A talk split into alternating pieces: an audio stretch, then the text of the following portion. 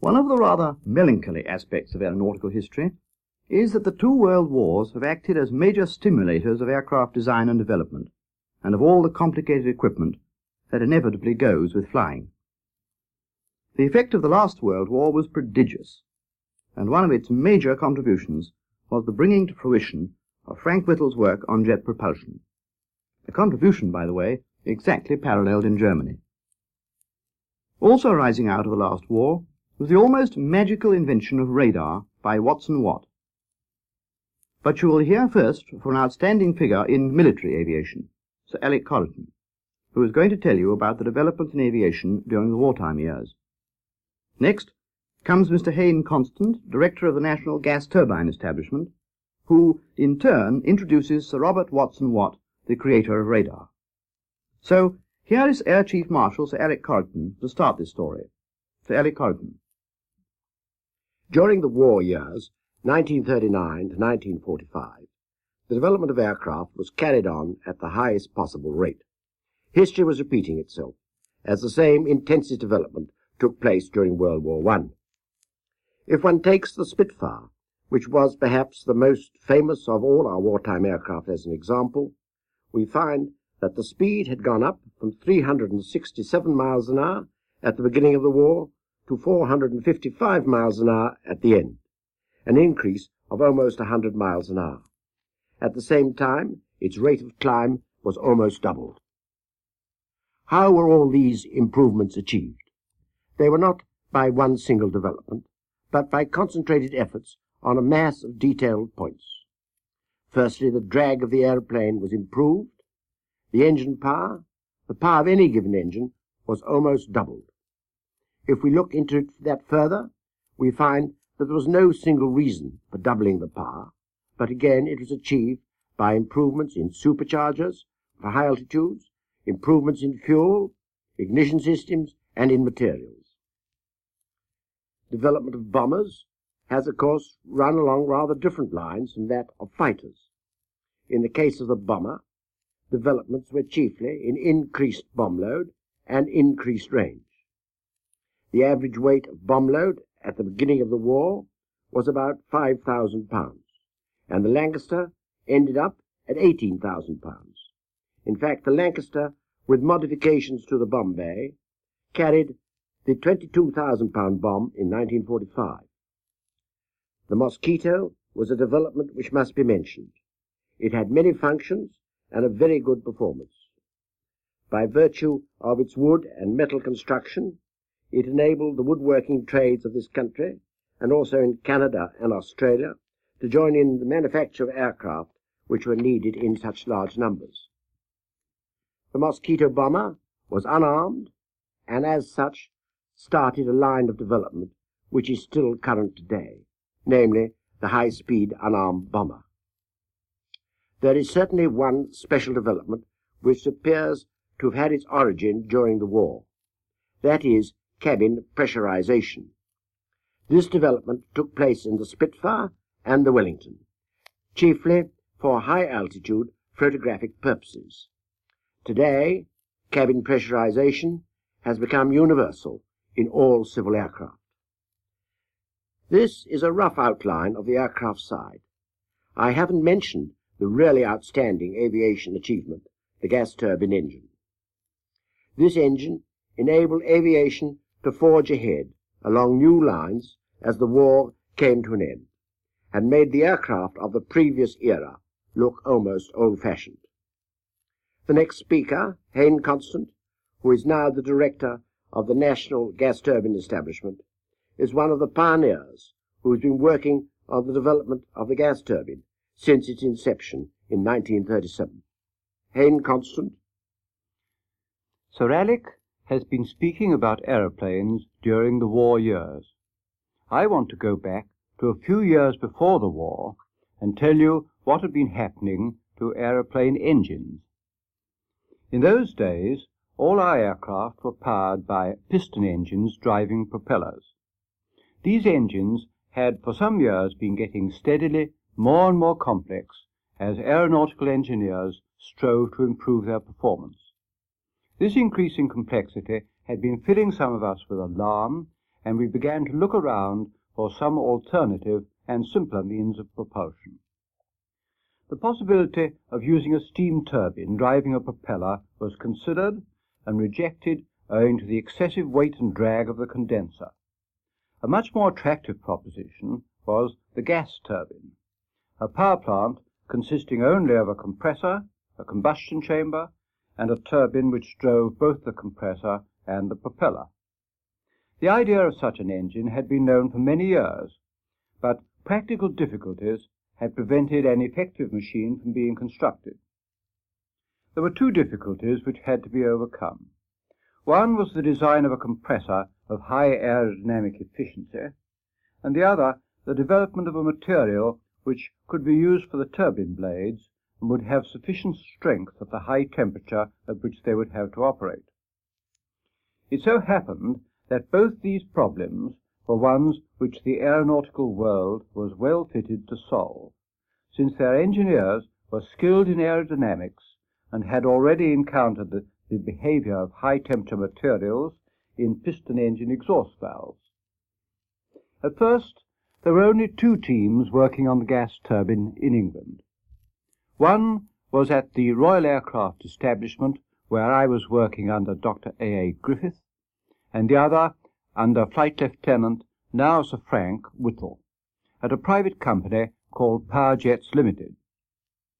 There were two important differences between the ideas of these two groups, one affecting the method of propulsion to be used, and the other relating to the detailed design of the compressor.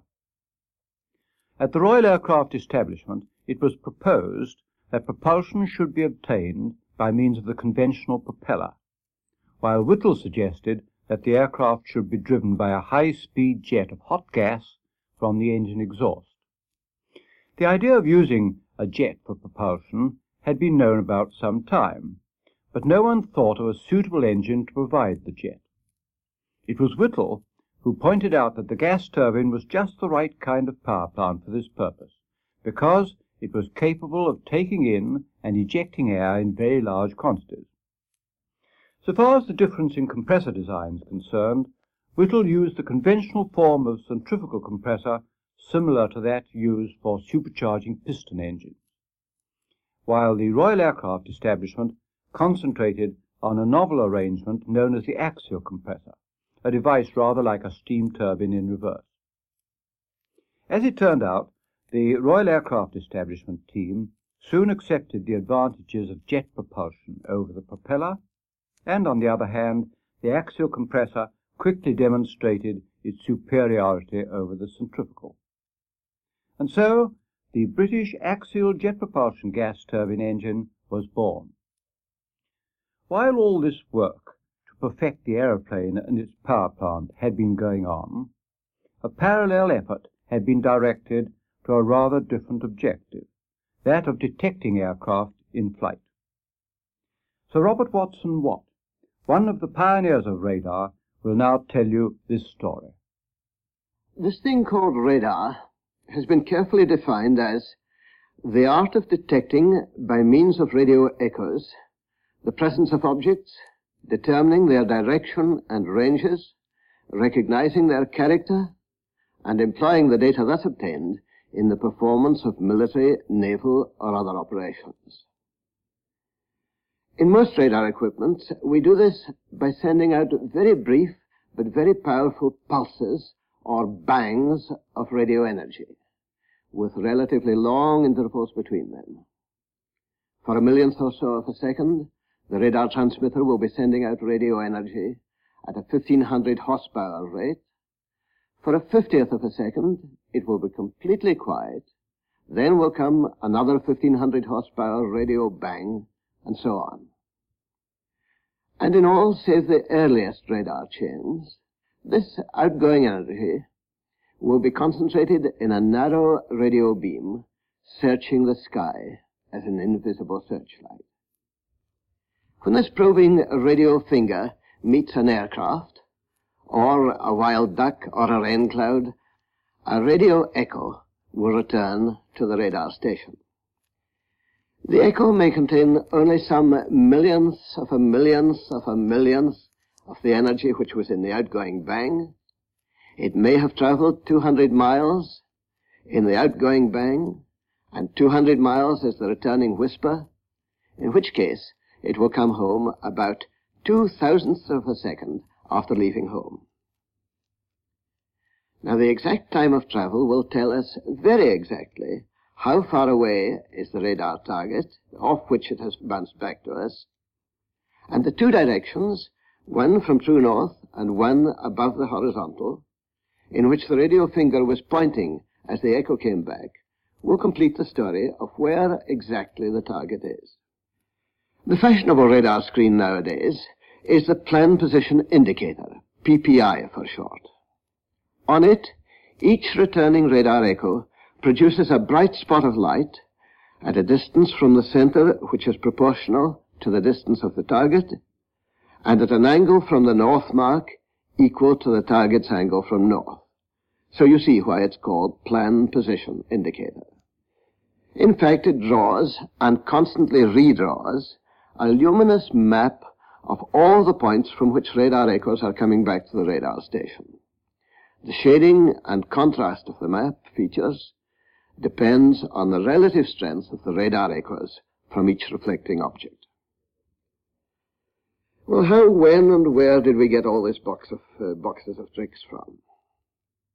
Early in 1935, a friend in government service asked me if I thought a death ray could be devised for air defense. I said no. But I did add that I could tell him how to locate hostile aircraft. I said I was quite sure I could do it at 60 miles, and pretty sure I could do it at 200 or even 300 miles. The British government said I could pick a small team of researchers and go ahead. We moved into our new little coastal laboratory on the 13th day of May 1935. The government then expected that we might be able, after we'd worked for another five years or so, to locate and track unknown aircraft from 50 miles away. This we were in fact doing within five months. And before these five months were out, we had decided that we should be able to squeeze a whole radar station into a two-seater aircraft, and we had also written the recipe for making the plan position indicator. From all this wartime stuff, we learned how we could give to civil aviation airborne radar means towards the avoidance of thunderstorms and high mountains and other aircraft. To their ground servants, we could give means for watching the movements of every aircraft within a hundred mile radius from one ground station to their safe landing in very bad visibility, we contributed ground-controlled approach equipment. This allows a calm and sheltered radar man or woman to talk down an incoming aircraft through quite dense fog, and so on. And of course, out of all this we got, among other things, police radar, which cost a man called Robert Watson Watt the modest sum of twelve and a half dollars in respect of its 42 mile speed in a 30 mile per hour restricted area.